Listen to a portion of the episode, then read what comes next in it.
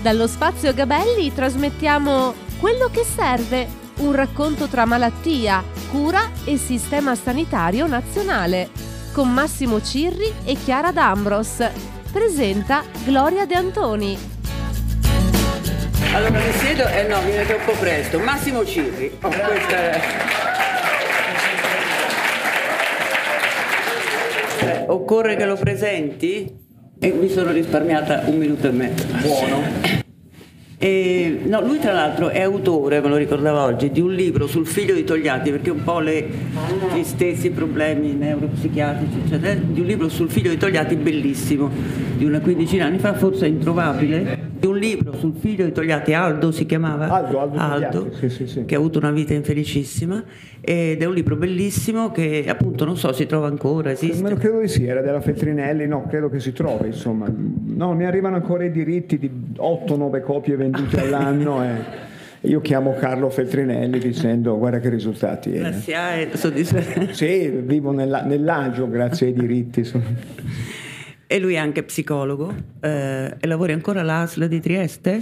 No, no, no, no, no, no, ho lavorato per un paio d'anni negli anni passati all'ASL di Trieste perché a Trieste, lo sapete, è stata portata a termine, compiuta uno dei cambiamenti epocali in, in, in, in tutto il mondo, cioè la, la, la, una visione differente di come siamo e come dobbiamo essere eh, di cosa dobbiamo essere oggetto noi cittadini se abbiamo un problema anche grave di salute mentale. Quindi, quindi quello che è successo in, eh, in, Friuli Venezia Giulia in questi ultimi 60 anni, una storia iniziata a Gorizia nel 1961 con Franco Basaglia, proseguita con Basaglia e i suoi a Trieste negli anni, negli anni 70, è una delle eccellenze questo, de, de, dell'Occidente. E, e, qui ci sono veramente, e poi chiudiamo la parentesi perché se parto col pippone Basaglia siete finiti, eh, però c'è una cosa che, che, che, va detta, va ricordata, è un, una contraddizione che ci dice di chi siamo, ci dice anche, credo, qualcosa della del Servizio Sanitario Nazionale, che è un po' l'oggetto del libro, eh, la contraddizione è che eh, l'Organizzazione Mondiale della Sanità raccomanda ai 198-97 stati che ne fanno parte nelle sue raccomandazioni eh, gli dice eh, fate dei servizi di salute mentale come gli fanno a Curitiba che è in Brasile, come gli fanno a Lille che è nel nord della Francia e soprattutto come gli fanno a Trieste perché sono il modello organizzativo più alto, più efficiente, più umano, quello che permette alla, alle persone eh, che hanno un problema anche grave, gravissimo di salute mentale, di avere le cure migliori di quel modello organizzativo che non è solo un modello organizzativo, c'è un, un posto in cui il servizio è aperto tutti i giorni, a tutte le ore e non soltanto eh, un ambulatorio, una visione della cosa. E, e, l'Organizzazione Mondiale dice questo e, e la regione Friuli Venezia Giulia fa il possibile per, per, per, danneggiare questa visione del mondo, invece banalmente di farci soldi, di venderlo, insomma, eh, a Hollywood, che, che, che, in California, che è un luogo potente dell'immaginario, eh, stanno mettendo in piedi un pezzetto dei servizi di salute mentale, soprattutto legati al problema che hanno delle persone senza casa, che a volte eh, diventano molto matte, eh, ispirato a Trieste. E, e la giunta regionale eh, preferisce sputarci sopra e questo rimane un, un mistero doloroso dei nostri tempi. Un pezzetto di mistero doloroso Italia. dei nostri tempi, una contraddizione, una contraddizione incredibile, credo, sul valore del, del, del, del, Servizio Sanitario Nazionale. La regione Friuli Venezia Giulia dice che sulla salute mentale eh, serve più un approccio simile a quello della Lombardia, che ha giocato molto sul privato. Io ho lavorato 25 anni in servizio di salute mentale 23 eh, in Lombardia, un paio a Trieste, quelli della Lombardia fanno cagare. E lo dico, mi scuso del termine scientifico che uso, ma cosa. E queste sono le, delle contraddizioni che un po' c'entrano col libro perché eh, insomma, dicono di, di, di, questo bene comune importante il Servizio Sanitario Nazionale, un servizio universalistico che, che rende la sanità molto libera da, dai soldi da versare direttamente e di quanto la politica, le regioni, no? la, la, questione che non, non c'è un servizio sanitario, c'è un servizio sanitario nazionale ma soprattutto ce ne sono 21 regionali, eh, di, di, quanto la, la, diretta dipendenza da, da, del servizio dalla politica, l'eccessiva secondo me, eh, diretta dipendenza di, del Servizio Internazionale della Politica porta degli sfasamenti, per cui eh, l'Organizzazione Mondiale della Sanità, che saranno un branco di coglioni, ma non sembra, dicono fate come a Trieste e a Trieste dicono no, è meglio fare come a Milano e a Milano fanno abbastanza cagare, dove, anche perché ci ho lavorato io, quindi il livello è stato... Lo conosci? Lo conosco, lo conosco.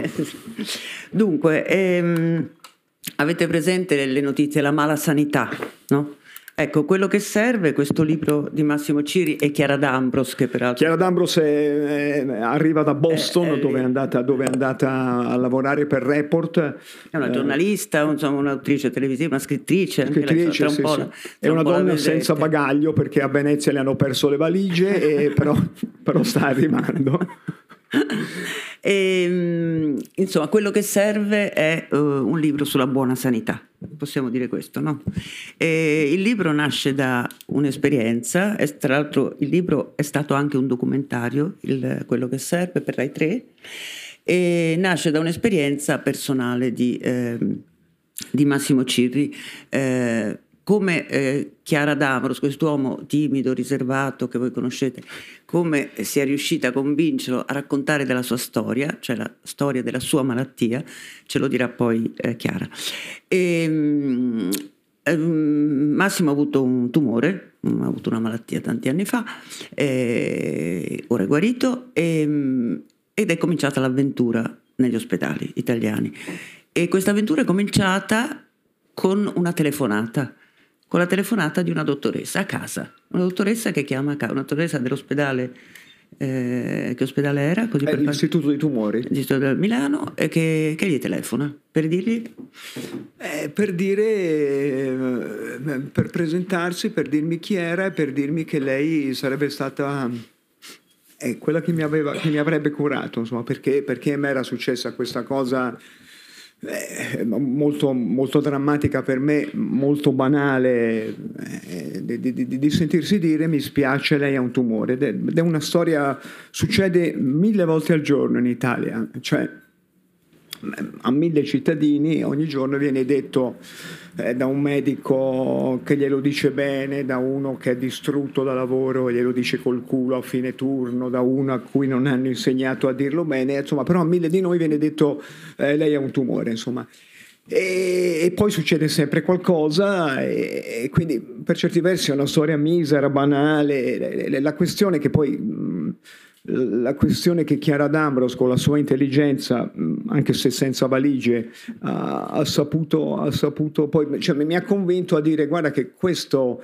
Eh, cioè, che, che, cosa ne fai, cosa ne facciamo di questa misera e, vicenda personale, no? riusciamo a trasformarla in, un, in, una riflessione collettiva, perché dietro la, malattia c'è la sofferenza, le preoccupazioni, ma, ma, dietro le cose ci sono eh, tantissime, sempre tantissime cose, per cui a me è venuto in mente, mi era venuto in mente in quei mesi poco felici per me, in cui navighi negli oceani della preoccupazione, quindi c'è la preoccupazione, uno, di morire, che, che non è bello morire obiettivamente, cioè adesso ci si augura domenica di no, prossima a prendere de- delle decisioni difficili, però per vivere e morire è sempre meglio vivere, insomma, e non, non, è bello e quindi preoccupazioni per la salute, per il futuro, per il futuro dei figli, avevo dei, dei, dei ragazzi adolescenti, cosa.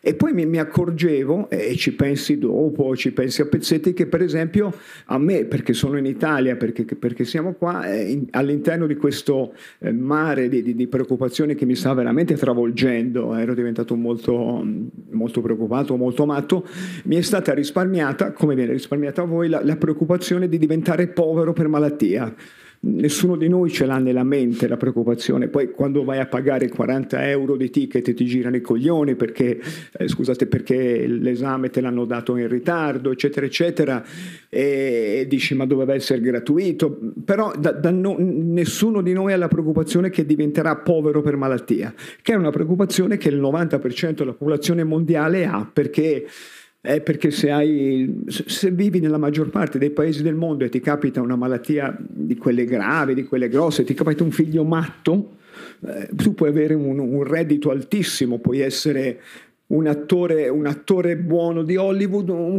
curare un figlio matto che a Trieste benissimo, in giro per l'Italia decentemente viene fatto gratuitamente, è una cosa che può ridurre sul lastrico una famiglia. Si chiama impoverimento per malattia, ci sono delle tabelle dell'Organizzazione Mondiale della Sanità che dicono se per più di tot mesi si eh, tocca spendere più della, di una percentuale del reddito, diventi povero per malattia. A noi tutto questo è risparmiato e quindi poi dietro a queste riflessioni e tante altre molto interstiziali che, che stanno dentro questo mare, questo lago di, di, di preoccupazioni, cerchi di declinare no? Che cosa ce ne facciamo di questa preoccupazione, di questa cosa?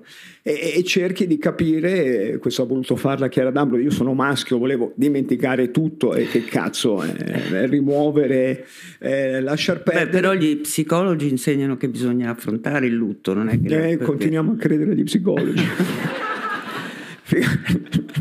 no, poi sono passati dieci anni, eh, per cui insomma, il, il tempo il tempo eh, gioca la sua parte, le, le, le, le cose ritornano, no, assumono un'altra consistenza. Io avevo la sensazione intima, e poi chi se ne frega di me, eh, in, in, quei primi mesi che comunque fosse finita questa storia, cioè eh, se anche fosse andata bene, mi sarebbe rimasto un prima e un dopo, cioè una frattura abissale, cioè eh, e poi lo, lo, lo, dicono tutti quelli che sono passati attraverso esperienze di questo tipo, nulla sarebbe ridiventato come prima e ci sarebbe rimasto un baratro eh, non, non, sarei mai più stato felice, non avrei più avuto serenità. E poi invece capisci che le, le cose della vita, per il tempo, perché sei maschio, perché ti dimentichi, ti dimentichi tutto, perché, perché, il destino spinge le cose, questa frattura non, non c'è stata. No?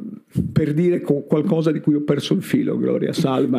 Anch'io. Sono, sono impaludato da solo. No, no, no, anch'io. Io volevo tornare allo psicologo per un secondo, ah, poi certo, entri- certo. entriamo negli ospedali. Tu come psicologo, cioè il fatto di essere, di aver studiato, di avere degli strumenti, ti ha aiutato in questa, in questa avventura?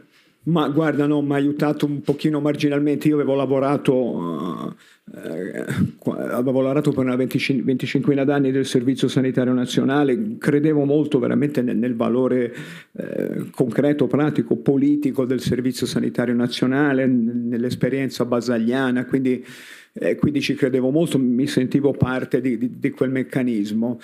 Eh, quindi un pochino mi, mi, mi, mi, aiutava perché padroneggiavo qualche parola in più del, del, del, del linguaggio delle istituzioni sanitarie, ma non, no, poca roba. Poi nella concretezza io ho sempre lavorato fuori dall'ospedale, la, la, la, la, salute mentale se è fatta bene va fatta fuori dall'ospedale, in Lombardia si fa solo in ospedale. E, e quindi frequentavo poi poco la, dinamica degli ospedali, insomma, e quindi e quindi un po'... Hai perso il filo? Ho perso il filo, no, no, ho perso il filo, quindi è la prima volta che, che vado, dopo che la dottoressa Locati mi dice sono, sono quella che si occupa, che si occuperà di lei, la prima volta che vado all'Istituto dei Tumori... Eh. Penso quello che continuo a pensare tutte le volte che ci andrò nei mesi successivi che è cosa minchia ci faccio io all'Istituto dei Tumori. Insomma, c'era questa frattura incolmabile, insanabile, poi qualcuno mi spiega eh, perché, perché eh, qualcuno che ci sta dentro ti offre la sua visione, se te la offre in una dinamica di scambio, se non è solo quello che ne sa più di te, è certo che la Locati ne sa più di me, è, è quella che mi cura, se però eh, continua a riconoscerti come soggetto, come, come persona eh, parlante, pensante, come copartecipa alla cura, ti, ti, ti spiega, guardi che, che, che, tutti noi siamo abituati a pensare al tumore con una malattia degli altri. Io dico giusto, cazzo, i tumori devono venire agli altri, perché cazzo vengono a me? Insomma. E però gli altri siamo noi, che questo può essere una, un pensiero di Marzullo o un pensiero basagliano molto raffinato. Insomma, e quindi te, te la cavi in questo, mi ricordo mi ricordo questo ingresso all'Istituto di Tumori in cui passi attraverso una barriera di bandiere sindacali perché c'è, un, c'è un'agitazione sindacale e io, io, faccio molte cose per il sindacato, le facevo anche allora, quindi dici sto cazzo di sindacato, anche qui deve metterti e il pensiero ridondante però che cosa c'entro io con l'Istituto dei Tumori, insomma. E, quindi e quindi insomma sta in quella situazione lì e il pezzetto intelligente della Locati, dell'Istituto dei Sumori, della sanità che funziona, ma che non è ideologia, non è che, che l'altro eh, devi spiegargli, se gli spieghi bene le cose, eh, la, la, cura funziona meglio perché, perché che cazzo ne so io di, delle medicine che mi davano, se però c'è una, una, una partecipazione, insomma c- c'è un, una carta della comunicazione in medicina che è diventata poi un pezzo di legge che dice che, che, che, che il tempo di comunicazione è tempo di cura può sembrare una, una, un, certo. un, elogio del politicamente corretto, eh, no, è vero, certo. è vero, è vero, nelle malattie grosse, nelle malattie lunghe, nelle malattie invalidanti una buona comunicazione vuol dire che io paziente, eh, che ho le mie paturnie, che, che, che cosa, però se, se, se, sono informato, se so, eh, se mi viene detto quello che sono in grado di capire, nel mio caso abbastanza poco, stiamo bassi dottoressa, no? non facciamo spiegazioni alte, sono un maschio, bassi eh, partecipo meglio alle cure e, rimango soggetto. E rimanere soggetto, e qui torno basagliano, è, è, una delle basi dell'umanità. Insomma.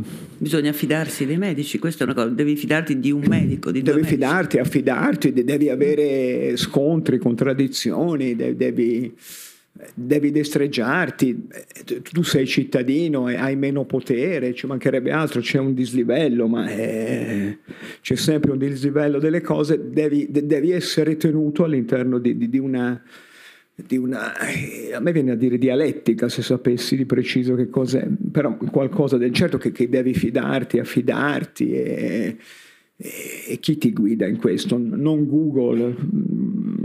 Social eh, non, non, i social. Parlavamo no, prima no. di social. Ecco, non so, un po' mia moglie eh, a cui chiedevo è, è, un po' questo apparato col quale eh, al quale ti affidi e ti confronti. Ecco, se, se ti confronti e se, se l'altro riconosce, io ponevo de, de, delle questioni, eh, non so, a un certo punto ho tirato quello che adesso clinicamente direi un pippone alla, alla, alla Locati che non volevo mm, quel catetere venoso, quello che ti mettono per farti le iniezioni, perché dice dottoressa, eh, il catetere venoso, e qui misuravo la mia cultura psicologica, mi, mi, mi lacera lo schema corporeo. Una, una, una stronzata, una stronzata. E, però, se, se però, era vero che a me l'idea di andare in giro con una, con una cosa nel, nella vena del polso, eh, cazzo, mi, mi, mi non, l'ho presa bene, non la prendevo bene e quindi trovi una che dice ma Cirri sarebbe meglio, è un po' più comodo perché eh, evitiamo che, che, che, che mm, la terapia possa andare fuori dalla vena, altrimenti dottoressa no dai rischiamo, rischiamo e, e salva, salviamo la mia integrità, l'integrità del mio schema corporeo. Eh, Vabbè, ha fatto finta di insomma. Ha fatto finta, me l'ha fatto fare. Poi, poi, a un certo punto, dato che non ci risparmiamo nulla, c'è, c'è, c'è una complicazione cardiaca, finisco ricoverato, una cosa d'urgenza, e mi mettono il catetere venoso che trovo comodissimo. Comodissimo. comodissimo, quindi io riesco perché poi ho la mia cosa a lamentarmi con la locaccia, la dottoressa però doveva spiegarmelo bene che, che c'è, trattiamolo bene il paziente, diamogli le informazioni, non fermiamoci alla sua prima obiezione da minchione sullo schema corporeo. E lei aveva cercato di colpirmi con, la, con il coso che tiene la flebo, insomma. La Locati, la Locati, la Locati è parte, è una componente del capitale umano, no? Del, è un pezzo di capitale umano, sì, medici, penso. infermieri. Eh, sono loro, sono loro. cioè immagino tutti quelli con eh, cui sono loro. Io credo che, che, quello che è successo poi, la, la pandemia ha dimostrato, e adesso ce ne stiamo già dimenticando, come la coesione sociale di questo paese è stata salvata eh, dal capitale umano, cioè dal capitale umano intendiamo la, la, la, la voglia di lavorare, l'adesione al compito di, di, di, di queste categorie qua. Eh, Gino Strada che avevamo inter- intervistato su questo, molto nitido, dice che, che la base di, que- di, questa cosa del capitale umano sono i medici e gli infermieri, e poi si corregge dice gli infermieri e i, I medici, medici, perché gli infermieri guadagnano in Italia. Eh, per un lavoro obiettivamente faticoso, pesante, eh, logorante, senza tantissime tutele, guadagnano delle cifre che sono... Che sono e l'ultima cosa, io credo, su questo siamo a uno snodo, che credo che questa cosa del capitale umano, che è quello che ha tenuto in piedi eh, per, nel sottofinanziamento del Servizio Sanitario Nazionale negli ultimi vent'anni, dopo la riforma degli anni 90, e che ha salvato insieme alle cassiere dei supermercati questo paese dalla pandemia, adesso lo stiamo perdendo perché perché non gli abbiamo dato nessun riconoscimento né sociale né, né economico. Avete letto l'ultimo rapporto che è uscito venerdì, giovedì, dell'Inps, di, di, delle grandi dimissioni, che ci sono tantissimi lavoratori che si dimettono un po' in giro d'Italia. Nel, servizio internazionale c'è il 20% in più di persone che si dimette rispetto a... Perché, perché, perché lavorare in un sistema sottofinanziato è, è stremante, stressante, perché ci sono delle contraddizioni terrificanti. Un giornalista bravo della Repubblica di Firenze che si chiama Bocci ha intervistato, sapete che le persone se ne vanno tantissimo dai pronto soccorsi perché, perché sei pagato poco, perché hai molte rogne, perché non sai se il prossimo fine settimana sei libero o sei di turno perché sono talmente, tal, talmente sotto organico che, che, che ti cambia la qualità della vita. E Bocci ha intervistato una, una, una, eh, una mm, anestesista romagnola di, di, di, di 35 anni che, che, si è licenziata, che dice io lavoravo e, e, veramente un po' sentendomi al limite, sempre con, con i turni eccessivi, con gli straordinari non pagati, eh, per 3.200 euro al mese sono tanti, lo stipendio di una cassiera è molto più basso e non ce la facevo più. Mi sono licenziata, lavoravo in un'ASA dell'Emilia Romagna, adesso faccio lo stesso lavoro, faccio da turnista, cioè le, le aziende tappano i buchi delle persone che hanno chiamandole con un contratto libero professionale da turnisti appoggiandosi a cooperative.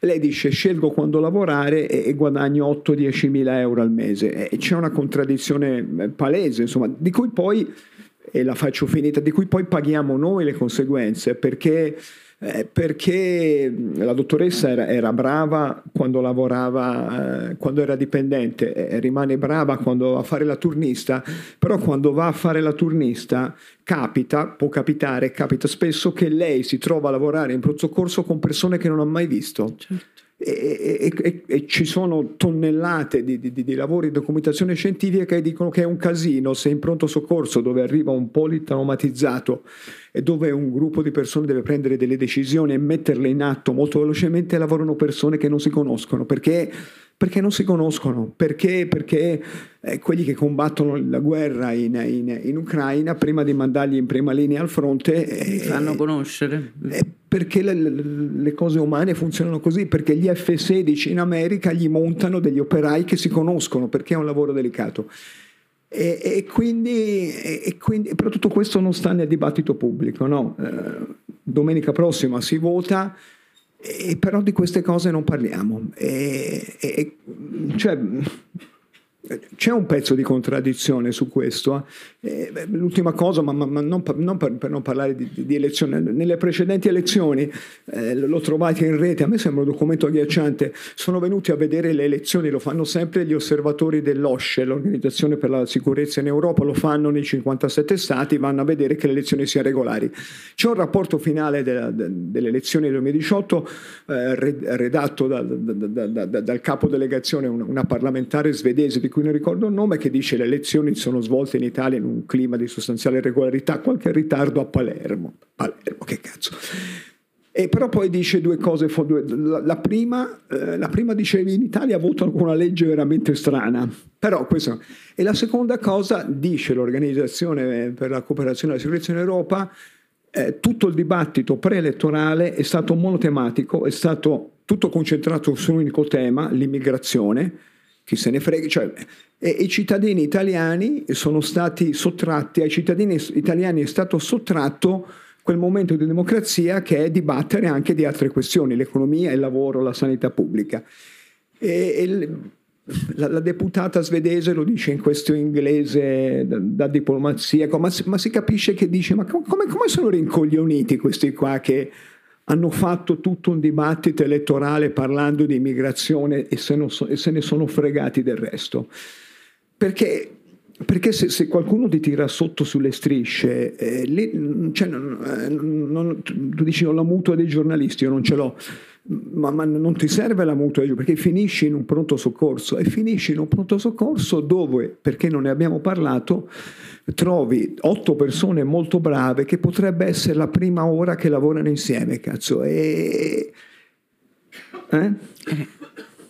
Senti, io vorrei prima di, di, raccontare, forse molti non lo sanno, lo sapevo neanche io, quindi è normale, ehm, come è nato il, in Italia il servizio sanitario, ne parliamo secondo volevo eh, scagliare una lancia a sfavore. Le case di riposo. Allora, nelle case di riposo, almeno quelle che io conosco per sentito dire, o perché c'è stata mia mamma che peraltro c'è morta l'anno scorso, questi vecchi sono quasi tutti abbandonati. Eh, durante il Covid e dopo e ancora adesso, nella casa di riposo di un paese vicino di cui non faccio il nome, eh, da due anni, quant'è che c'è il Covid?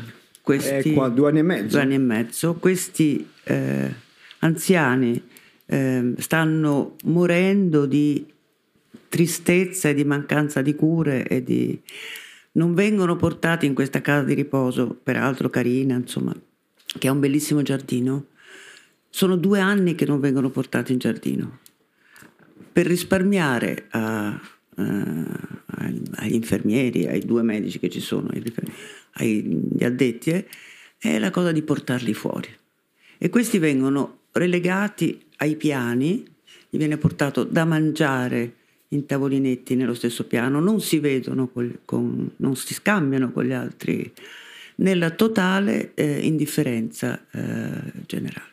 Cioè è, una, è, un altro mondo, quello dei, mondo, dei vecchi certo. eh, che, che, ave, che, magari hanno la fortuna, avevano, avrebbero la fortuna di avere dei parenti che li vanno a trovare. Nessuno ha potuto vederli per due anni.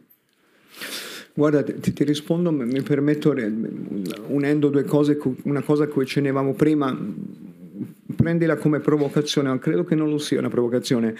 Eh, quello che vede Franco Basaglia il 16 novembre del 61 entrando nel manicomio di Gorizia, lui è uno psichiatra ma non è mai entrato in manicomio perché voleva fare la carriera universitaria ma eh, era troppo filosofo e quindi l'hanno, l'hanno, gli hanno fatto capire che, che, che, che, l'università non gli avrebbe mai dato la cattedra e quindi, e quindi va a fare lo psichiatra di manicomio e, e quello che vede lui, vede, lui vede le persone in una condizione inaccettabile, legate al letto, eh, legate ai ciliegi del giardino. Ecco, ecco quello che vede, lui dice la sera mi vergognavo, lui pensa di licenziarsi e il motore del cambiamento è la vergogna io credo che con, con alcune differenze, no, ma non certo. la differenza sostanziale, certo. perché lui dice eh, quelle, per, quelle, lì non sono più persone. Eh, qui dentro a Gorizia, a novembre 61, ci sono 650 internati, ma non sono più persone.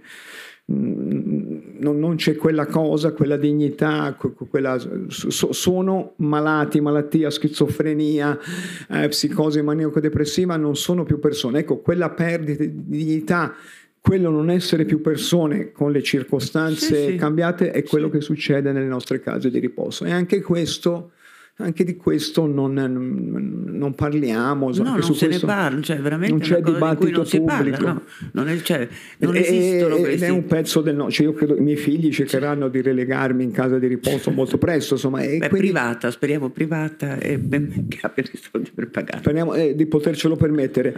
però, però, è un pezzo del futuro di tutti, veramente un pezzo del, no, del diba- che manca al dibattito pubblico pazzesco. e siamo, ognuno ha le sue ossessioni, noi siamo qui a a scegliere chi ci rappresenta nei prossimi cinque anni sulla base di, di, di mm, presidenzialismo, sì, no, sulla base di, di, che cosa fare di 500 disgraziati che sbarcano ogni giorno e che poi ognuno ha le sue visioni, è un problema.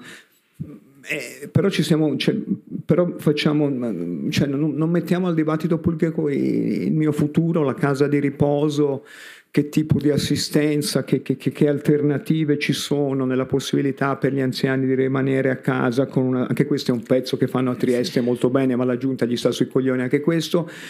E, ed è un disastro, ed è un disastro. Poi al, ognuno ha le sue turbe, io ho questo fatto, io sono convinto che non neanche vogliano invaderci questi branco di stronzi che, che, che arriva col balcone perché vogliono andare tutti in Norvegia. Certo, penso. Eh, passano. No, eh, beh, no la metto sul ridicolo, però qualche, l'anno scorso, eh, no, quest'anno, in, verso il 3 ottobre, l'anniversario del grande disastro a Lampedusa, quasi 400 morti, 155 si salvano, eh, qualcuno ha pensato per commemorare, per fare memoria collettiva, di radunare il più possibile di queste 155 persone che vengono salvate un po' da un gruppo di persone che era uscito a fare la gita in... Vabbè, di 155 uno sta in Italia. Gli altri che cazzo dovevano invaderci? No, sono in Norvegia, in Germania, fanno la bella vita e, e non sono qui a invaderci. Parentesi, eh, parentesi nella parentesi, eh, per dire cioè, perché non riusciamo a mettere all'interno del dibattito pubblico la questione della scuola no, la, la, la, qualità della scuola, la, la possibilità della scuola, di motore di, di, ascensore sociale, di crescita, la questione della sanità, la questione del lavoro, de, del diritto, la questione del RSA e ci facciamo sottrarre tutto questo e poi gli svedesi ridono di noi, insomma. E li accolgono. E li accolgono. E li accolgono, e li accolgono a affari loro, che cazzo, però, eh. però la questione c'è, insomma, di, di, di allora, ehm, prima di parlare del capitale, cioè vorrei conoscere da te alcune di queste ehm, persone questa, mm, che hai conosciuto in, questo, in questi anni.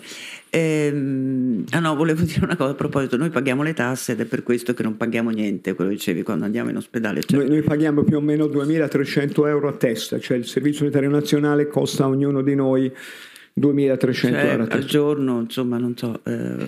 Abbastanza poco, abbastanza poco. Sì, poi nel libro per scelta abbiamo cercato di non metterci i dati perché i Vabbè, dati sono, sono tutti anche non sono così. Sì, ci sono. Però per esempio uno ci ha colpito e siamo, eravamo andati col documentario per, per, per, per raccontarlo per raccontarlo meglio eh, in Emilia Romagna, ma vale, vale anche negli altri luoghi. Il, il servi- è arrivata Chiara D'Ambros, wow. da non credere. Chiara, puoi lasciare la valigia qua dietro? No? a riprenderla. Chiara D'Ambros. Adesso, no. Direttamente dal report. Eccola.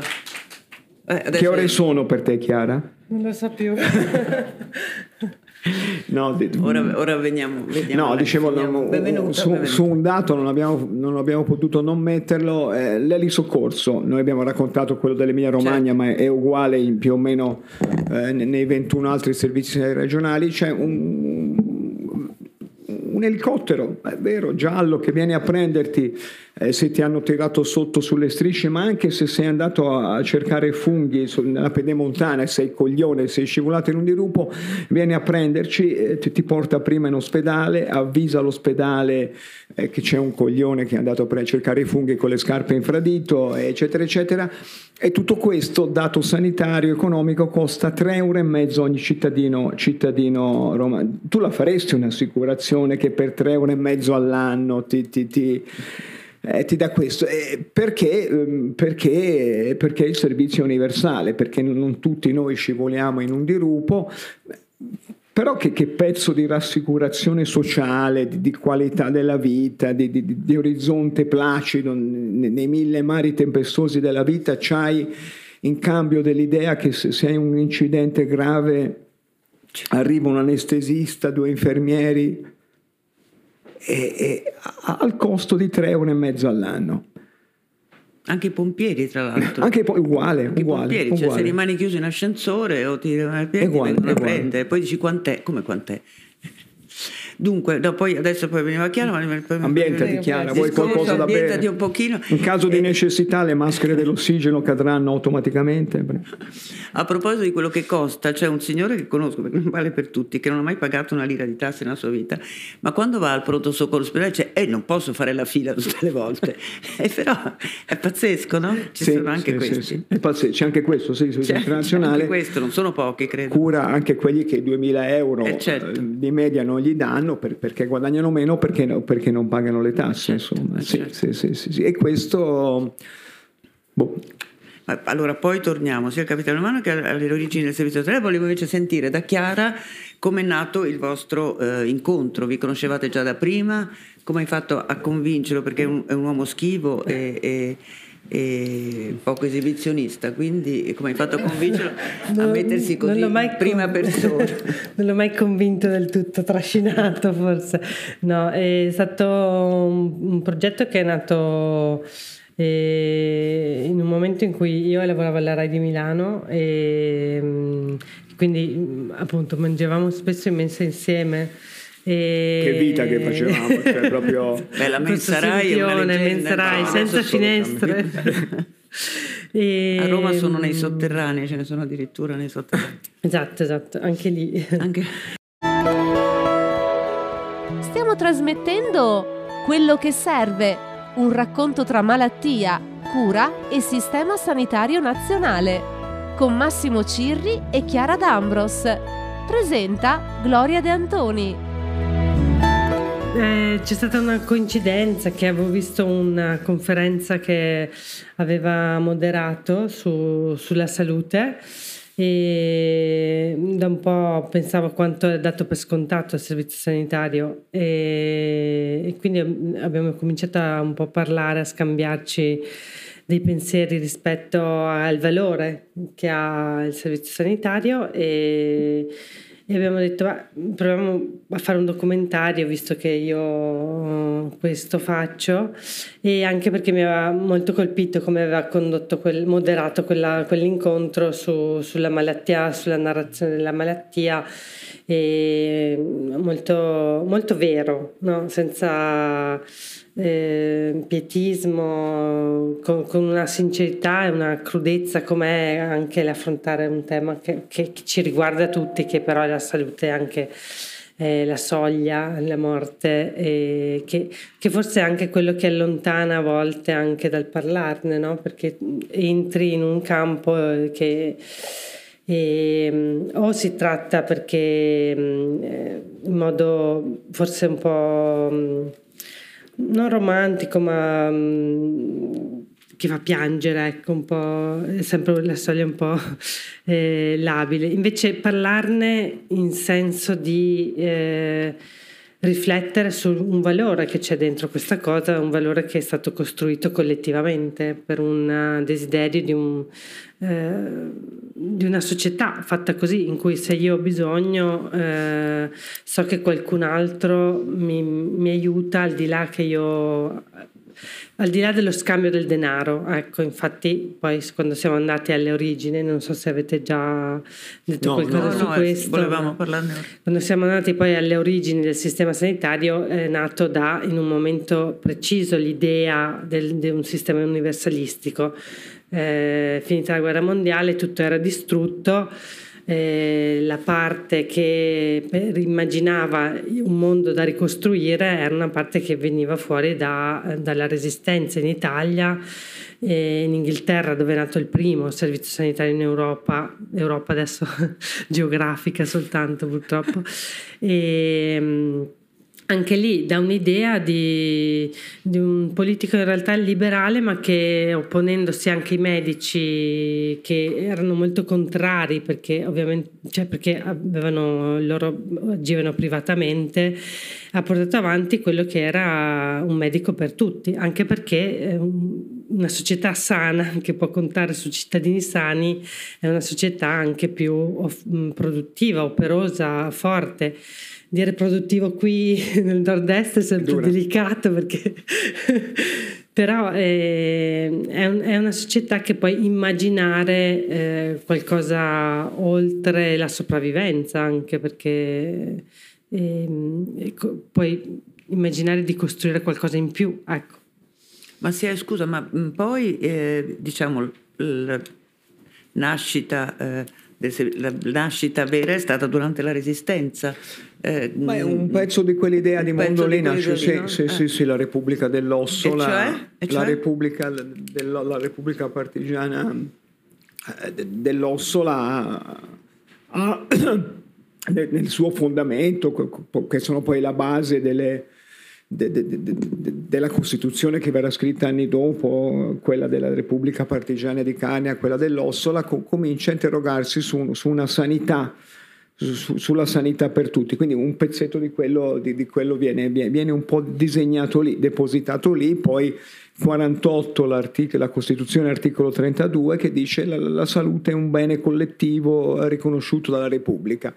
E poi tutto rimane, rimane molto, molto fermo, va, poi nel, nel, nel cioè una cosa, una- è una storia che è facile da ricordare che, che va di 10 anni, 10 anni, 48 la Costituzione che rimane abbastanza mh, surgelata, la, la- la- sanità è fatta dalle mutue, mh, quindi se, se, sei lavoratore come benefit si direbbe adesso c'hai anche la salute che se, se la tua mutua è buona ce l'hai buona, se, se la tua mutua è, è, generosa ce l'hai per te lavoratore ma anche per tua moglie, per tuo figlio. E poi 58 istituzione del Ministero della, della Sanità che si chiama che si chiama, si chiama, così. Allora, prima non c'era un Ministero della Sanità, era, era, un, era un, pezzo del Ministero degli Interni. Nel 1968 la prima legge di riforma eh, che, che comincia a disegnare gli ospedali come, come, come, una cosa come li conosciamo adesso. Prima gli, gli ospedali erano una cosa molto, molto, molto diversa, molto lontana, in cui più che altro si andava a morire. Eh, 78, mentre il vento sta cambiando, eh, il, il, il, bene pubblico in Inghilterra comincia a esserci la, la, la, quel cambiamento di umori profondi che porterà ai governi della TAC 78, la, la, riforma e l'implementazione. E poi una storia lunga, di, divertente, piena, piena di, di, di, di contraddizioni. Eh, il, il, il, primo, il, primo, ministro è Tina Anselmi che è portatrice di questa, di questa idea del bene comune che viene dalla, dalla, dalla, dalla lotta al nazifascismo e quindi cosa. E poi, e poi perché siamo un paese meraviglioso, pieno di contraddizioni, e poi il secondo ministro è Renato Altissimo, figura lucida, che è esponente del Partito Liberale, che è l'unico partito che ha votato contro la riforma, insomma, che diventa secondo ministro. Voi capite che cioè, veramente è un paese del pensiero magico, no? Eh, il terzo ministro è Aldo Aniasi, che era stato sindaco di Milano, che, che, che viene da quell'esperienza dell'Ossola. Eh, sì. E quindi piano piano parte, parte, questa storia, parte, si inceppa, si ferma, eh, attraversa tutta la stagione de, degli anni 90 con le riforme, l'aziendalizzazione, l'idea che l'azienda, eh, che, che, che la cultura aziendale possa contenere la spesa, eh, poi l'idea condivisa da tutti i governi che, che, che, si spende troppo e quindi la situazione è adesso, no? un servizio proprio strutturalmente sottofinanziato. Eh, sottofinanziato e, e, e poi è veramente piena di storia questa storia e poi ecco, questa vicenda, insomma, tu sei un'operatrice dell'informazione, questa vicenda, no, però eh, cioè il Servizio Sanitario Nazionale ha, uffi- ha, un ufficio stampa che solo i Rom ce l'hanno peggio, insomma, no? per cui viene sempre enfatizzato, raccontato l'episodio di mala sanità. Ci certo. mancherebbe, eh, hanno lasciato le pinze Certo. Nel, nel, nella pancia della zia, cazzo, è una cosa gravissima. Però la, la narrazione è sempre contro, è sempre a sottolineare questo, fino a produrre nelle coscienze di tutti noi quest'idea. Eh, questa che il privato a priori è meglio, che il privato a priori è meglio, che il pubblico è, è luogo, è luogo deleterio, cosa, e, e che, che, mina però questo pezzo di democrazia, perché poi ragazzi, non, cioè, se, se, siamo la popolazione che ha la, l'aspettativa di vita più alta al mondo, cioè, ce la facciamo con i giapponesi, No, non crediamo mica che è per via della dieta mediterranea, cioè no, no, voi qui mangiate il frico, che cazzo c'entra con la dieta mediterranea? è perché la, la, la, la, medicina, una parte importantissima della medicina è libera dai soldi, per cui, per cui tu porti in pronto soccorso eh, tua nonna di 98 anni e lì viene curata indipendentemente dai soldi ed è questo che ci fa vivere, che ci fa vivere di più. Non credo che sia la dieta mediterranea, insomma, anche se un occhio al frico andrebbe dato. Fa benissimo il frico. fa benissimo po' di colesterolo. Essere a zona. Dieta zona. Allora Chiara, no, dunque, mh, prima dicevamo prima con Massimo che eh, prima del libro c'è stato il documentario. Mm-hmm.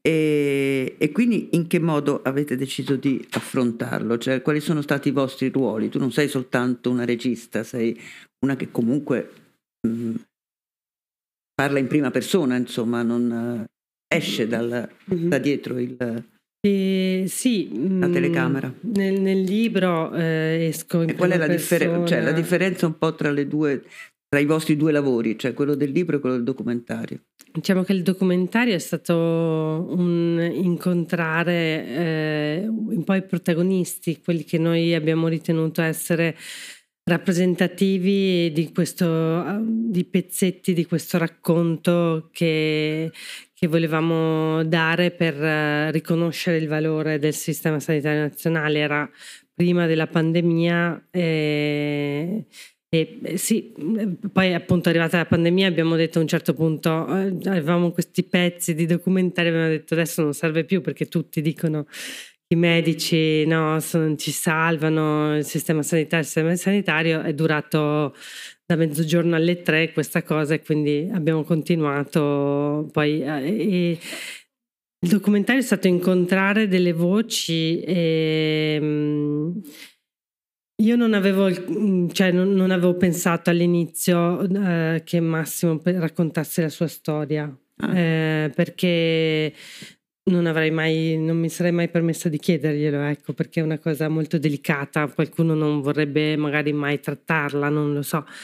Eh, però mm, ne, abbiamo parlato ed era, era un modo, no? perché era un modo per raccontare e poi l'esperienza diretta ovviamente eh, è rappresentativa e, e soprattutto ci ha dato i primi contatti che sono state le dottoresse che l'hanno curato e, e entrare con Incontrare i veri protagonisti, no? che non sono um, i professori, sono, sono, i medici che sono in corsia. Infatti, noi siamo andati dalle allocati in ambulatorio perché eh, cioè, non ha neanche tempo no? di, di, stare con i figli quasi. Quindi eh, vai, eh, capisci anche cos'è un ospedale. Ci sei stato, però mh, mm, vai con le telecamere che è sempre un po' delicato e, mm, e, rivedi dei posti per quanto riguarda Massimo che non c'era stato. E lì su- succedono le cose, poi nel doc- documentario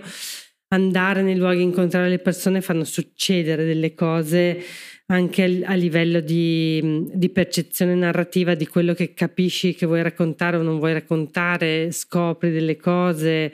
E mm, in mente abbiamo potuto testimoniarlo, però dice de- dell'umanità, degli apparati. A un certo punto è un suggerimento di Chiara. Io, io faccio il possibile quando dobbiamo fare documentario per rallentare, perché non è, cioè, uno non, non, sono uomo veloce a parte nelle cose del sesso. E due, due, questa cosa capisco che mi, mi, è più difficile farla di quanto accetti quindi dico beh io procuro io i soldi stai tranquilla. Quindi faccio, chiedo dei soldi al sindacato poi ci chiedo che so, a banca etica, di cose, però poi la gente mi dice sì, mandami una mail, io la mail non la mando, so, quindi guadagno dei mesi, poi cedo, dico non importa, gli metto io i soldi, faccio il produttore, nella vita volevo fare il produttore cinematografico. E, e poi cominciamo a girare e lì un po' ci affasciniamo, ma mi fa molto piacere ritrovare i medici che mi hanno curato, con cui avevo avuto dei contatti, poi mi ero prestato e, e poi la bellezza è chiara, dice dobbiamo andare a girare qualcosa a Padova dove c'è un centro cardiologico, il, migliore d'Italia, il primo che ha fatto dei trapianti e, lo dirige un signore bravo, simpatico, uno che scrive tantissimo, il professor Gerosa, che, che, che dirige un gruppo di 250 persone che, che fanno trapianti di cuore eh, continuamente, veramente un'eccellenza dell'azienda sanitaria. E quindi andiamo, andiamo a, a, intervistare Gerosa nel suo studio, uno studio normale, coso, e, e, la scrivania di Gerosa è sommersa da un metro e mezzo di cose, c'è di tutto, eh, documenti, libri, eh, esce fuori un cappello israeliano, sì me l'hanno dato perché ho avuto un riconoscimento a Tel Aviv. E quindi noi, cazzo, lì gli rompi le scatole, lui ti ha dedicato due ore con delicatezza gli diciamo che non, non possiamo riprendere questa scrivania che... che Anche che, perché che... non si vedeva Massimo di qua e lui di là, cioè non si vedeva. un metro e mezzo, cioè non possiamo riprendere... Poi che cazzo sei per rompere i coglioni a uno che lavora col cuore de- degli altri dicendo... E gli diciamo che non possiamo riprendere questa, perché è una discarica, è palesemente una... E Rosa dice sì sì capisco, capisco, metto a posto e mette tutto sotto la scrivania. sotto la scrivania si crea una, una, una cosa in cui, in cui, esce, ma quella è una bandiera, sì, me l'hanno data i cinesi perché mi hanno dato una medaglia. E quindi facciamo questa ripresa con Gerosa, una scrivania nitidissima e sotto abbadilate. Finita la cosa lo aiutiamo a rimettere sulla scrivania quegli otto quintali di carta. Questo è uno degli incontri. Eh, sì, sì, sì, sì, sì. È... Capitale umano di cui parlavamo. Capitale umano, capitale umano, quindi non c'è, però arterie pulite, catetere venoso a posto, scrivania. Eh. e dunque Chiara e quindi, e, dicevi, e quindi no, eh, no, documentario, cioè, documentario e libro ecco i due sì il passaggio, il passaggio è stato un input esterno di um, un altro scrittore um, Carlo De Amicis che ha visto un pezzetto ah, del documentario e era detto... qui un attimo fa ma se n'è andato. Era così, si è scocciato e se n'è andato. E, um, sarebbe bello farlo diventare un libro. E, grazie a Manni è diventato un libro a noi che ci siamo prestati ovviamente anche lì procrastinando per tenere un filo rosso col documentario, quindi una certa lentezza reciproca. E... Perché fare delle cose oggi quando puoi farle con, con calma fra due settimane? Chiara D'Ambros, no. quando, quando giriamo, perché è molto cortese eh, Gino Strada che io conoscevo, Chiara D'Ambros dice ma insomma, questa di Gino Strada è una storia mm, che merita molto. Potremmo chiedergli se, se, ci racconta delle cose in più, un pezzo della sua vita, quindi oh, mi sembra una buona idea, però ho i miei tempi e quindi ne, ne parlo con Simonetta Gola che, che, che, nel frattempo è diventata sua moglie, che dice ma sì, Gino lo farebbe volentieri, io guadagno dei mesi e Gino Strada muore. e di questo sono... Beh, sì.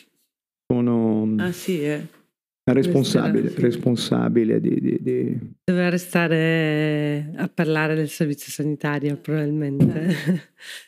e, e, infatti è una voce che è entrata anche nel libro. Il libro è, è stato questo, un, in parte una traduzione del documentario e in parte un approfondimento perché la carta scritta, cioè lo scrivere ti permette di eh, fare delle riflessioni in più eh, riflessioni che magari passano da uno sguardo, le racconti con altre cose e, e ci siamo divisi diciamo i capitoli per essere molto strutturale e Massimo raccontando molto di più se stesso, cosa che nel documentario fa in parte, cioè l'input che poi fa iniziare il viaggio, invece nel libro è la struttura portante, la sua storia dove si innestano i vari incontri eh, che abbiamo fatto nel documentario e diciamo il, lui è nel micro, nel personale, io nel macro e più una, di una visione eh, sociopolitica. E, e, ovviamente sono due linguaggi diversi, un po' il linguaggio visuale ha contaminato anche il libro e quindi è diventato un modo di, di, far parlare anche il servizio sanitario in modo diverso, ecco. Eh, e anche un modo per tornare su alcune interviste, chiedere una cosa in più, anche perché poi ovviamente una volta fatte le interviste maturi anche delle nuove domande. In questi anni, due, tre anni di pandemia comunque sono successe molte cose. Allora erano successe delle cose in quella ultimo arco di tempo, no? erano emerse delle figure, tanto che noi anche, eh, siccome l'abbiamo chiuso proprio nel momento, nel marzo 2020, e, ehm, cioè nel maggio, quindi quei due mesi di marzo-maggio, eh, abbiamo anche intervistato un anestesista rianimatore che è diventato capo di tutte le anestesie della Lombardia cosa che magari non avremmo mai fatto prima in, un altro, in un'altra circostanza, no? Ed è stato però un modo per... Uh, non potevamo non parlare di questa cosa qua, perché era successa e noi c'eravamo dentro e io per report giravo a quel tempo, quindi andavo dentro gli ospedali e, ed era, cioè probabilmente non abbiamo restituito eh, quello che è stato la pandemia, però il senso di, un, di, cosa vuol dire aver avuto un servizio sanitario nazionale in quel momento. No? Quali eh. di, questi, di, queste persone, questi incontri, quali ehm, ti ha legato? A, a, quale di queste persone che avete incontrato, medici, infermieri, eh, portantini, pazienti, eh, c'è qualcuno magari che senti ancora? A volte si rimane legati a qualcuno incontrato attraverso un'intervista, una... Ma diciamo che sono tanti pezzetti e rimani... C'è una, c'è una persona che eh, c'era anche prima nella mia vita, nel senso che è un'infermiera, Ilaria, abbiamo fatto una scuola insieme, quindi eh, anche da lì per me l'interesse del sistema sanitario era, era, forte, era un cuore, perché vedevo lei, la dedizione che lei ha avuto nel suo lavoro. E lei, quando eravamo al liceo, ancora voleva fare la scuola infermieri, dopo il triennio, era, però era successo proprio in quegli anni che era diventata una ehm, materia universitaria, non bastava più il biennio e poi la specializzazione.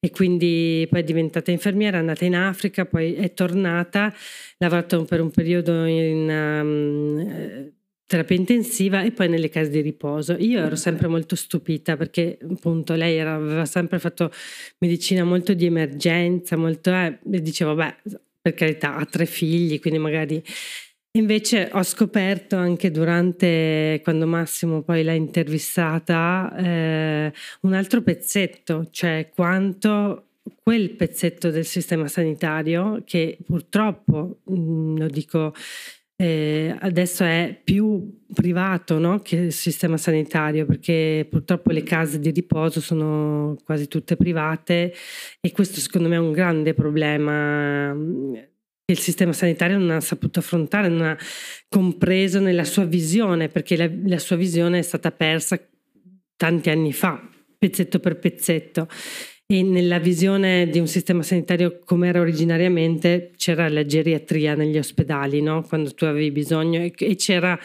c'erano i servizi sociosanitari che adesso si stanno polverizzando, quindi c'era tutto un gradiente, un tessuto anche nel territorio che faceva fronte a quello che adesso è stato probabilmente relegato di più nelle case di riposo.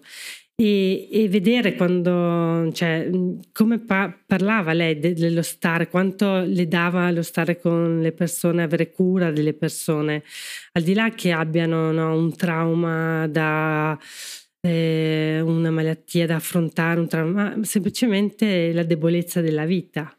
E, e, que- e, le persone che ti curano sono anche queste eh, nella, negli ospedali.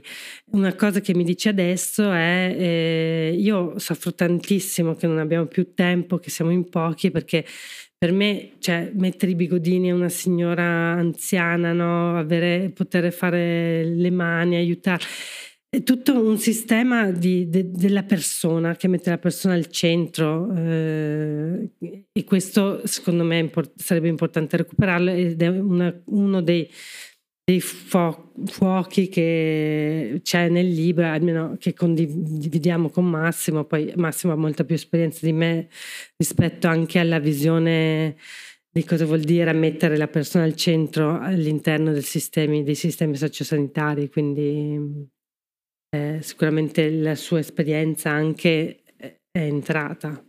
Sono i tuoi, i tuoi preferiti nel ricordo di quegli anni? No, vabbè, beh, io so, sono molto legato a Laura Lucati e Esther. Ehm, le signore che mi hanno curato, so, non, a non commuovermi. Capisco, sì.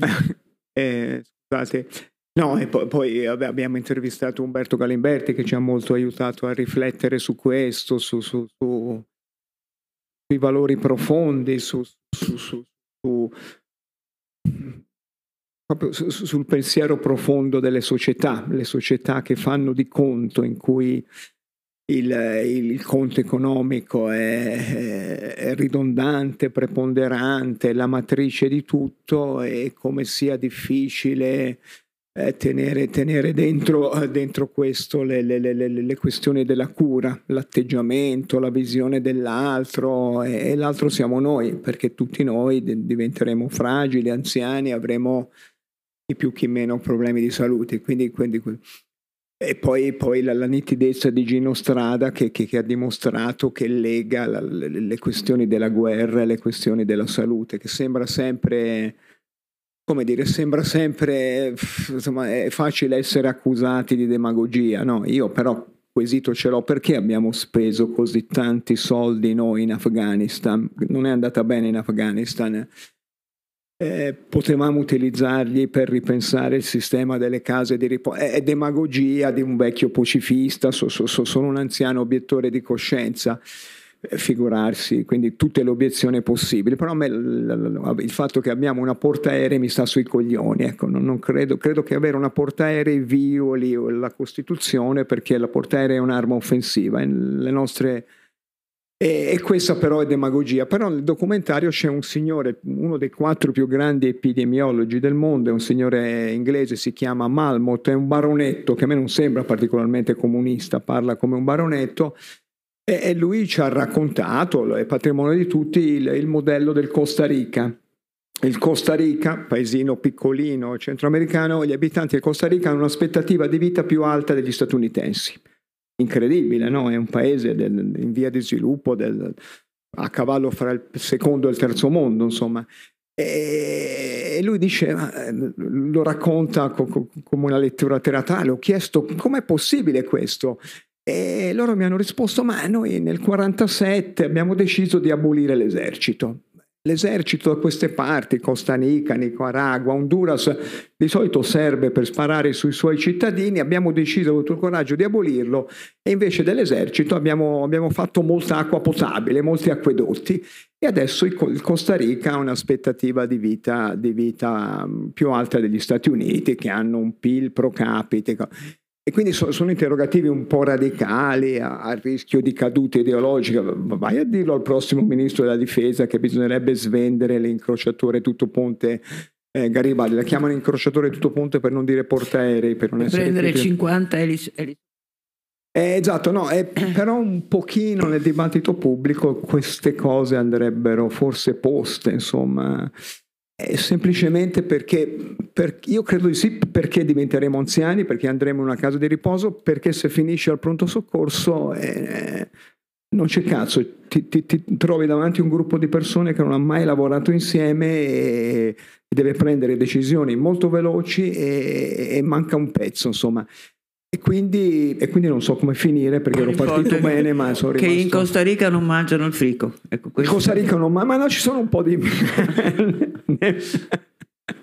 A proposito di, eh, di cibo, eh, una delle cose che voi mi pare, non mi ricordo se nel documentario o nel libro ci ho pensato io, non me lo ricordo, nel catalogo della bellezza degli ospedali c'è l'importanza del cibo, della mensa, dei colori, delle pareti colorate, del eh, l'avete trovato eh, di frequente? Una cosa che avete ritrovato nel... L'abbiamo ritrovato No, diciamo che non abbiamo fatto una ricerca sul campo, non è stata Vabbè. né una ricerca quantitativa, non è che abbiamo fatto...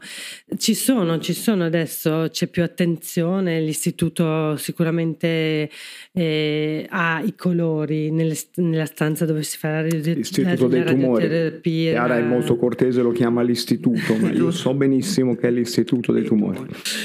E c'è la radioterapia, ci sono anche, mm, si immagina una musica per supportare le persone se vogliono no, nel momento in cui hanno la cura. E c'è un'attenzione mm, che inizia a far, che è iniziata, è molto soggettiva, molto di Dipende dall'azienda, no? E adesso ci sono i, i, gli ospedali in project financing, quindi non è neanche tu l'ospedale, quindi non so neanche se si può.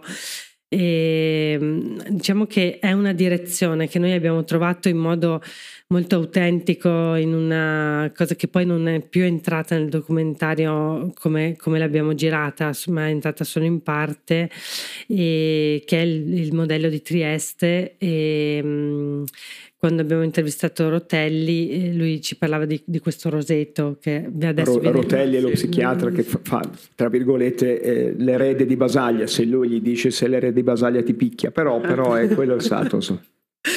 E, abbiamo il rosetto, sì. Il rosetto, il rosetto. È, viene visitato, cioè le persone che vengono dall'Inghilterra vanno a vederlo il rosetto e lui dice e quanto si spende per avere una rosa no, in un giardino di un ospedale? Mm, qualche decina di euro per curarla.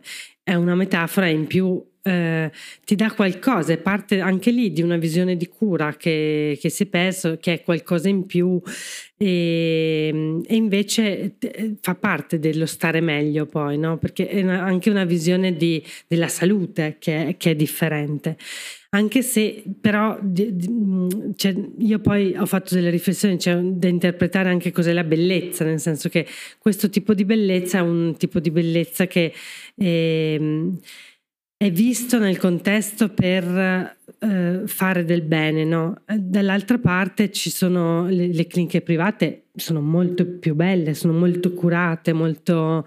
E io sono stata impressa una volta che sono andata in una di queste a Roma e perché a Roma è impressionante quanto la sanità è privata, io non, non avevo capito finché non ci, ci, sono stata quanto è privata e, non, e, quanto non si può parlare di questo fatto che tutto è, delega, è moltissimo delegato ai privati.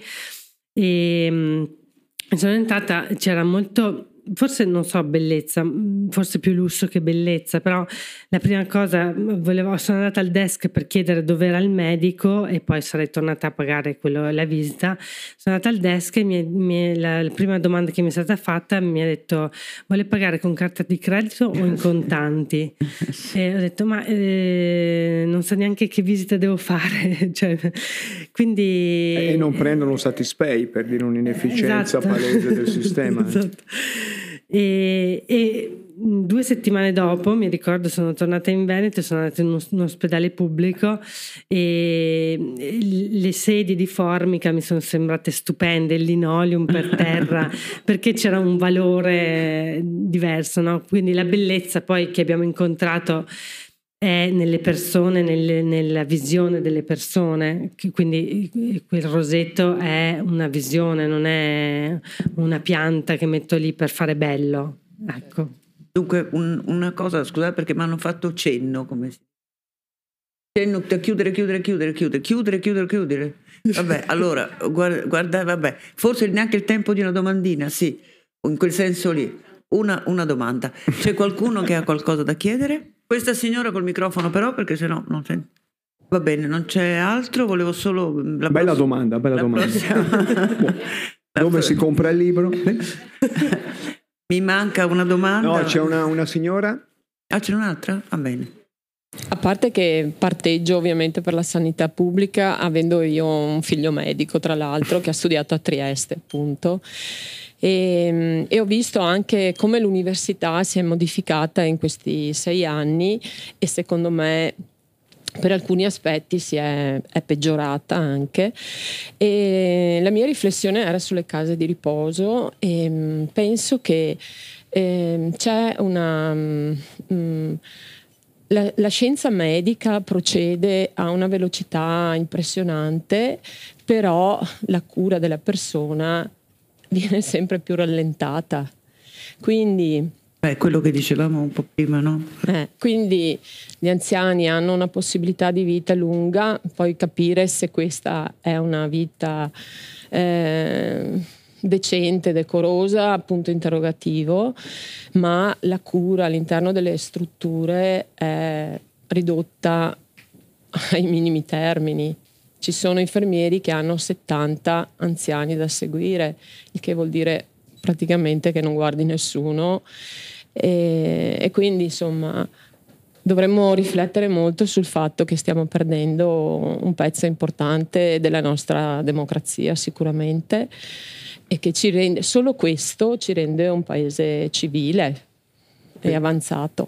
Ecco. Sì, Grazie. sì, assolutamente, sottoscritto civile, avanzato, un, un, po' più sereno, un po' più rassicurato. Da, da, sì, sì, è, è, il discorso, poi ognuno c'è, come mai riusciamo a tenere tutto questo fuori dal dibattito pubblico? No? Non si può fare un dibattito pubblico di due mesi, di due anni, di, di, di 48 ore.